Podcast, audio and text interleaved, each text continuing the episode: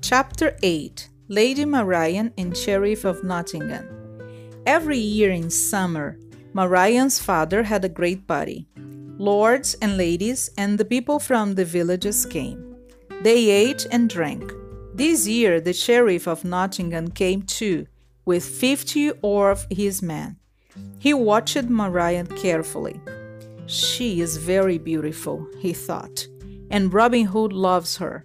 I know he will come today. Then my man can catch him. The music started and people began to dance. A man went to Marian and spoke to her. She smiled and gave him her hand. The sheriff stood up and called loudly to his men. That's him! That's Robin Hood! Take him! The sheriff's men took out their sword and moved through the dancers. Suddenly, ten of the dancers ran for their sword too.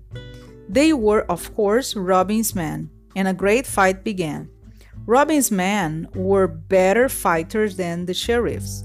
Marian wanted to fight too, but her father stopped her. Marian, what are you doing? Put down the sword. I'm sorry about Robin. No other man will marry you. You are only interested in fighting. The sheriff heard Marian's father and smiled. Lady Marian is really very lovely, he thought. Her father wants to find another husband for her?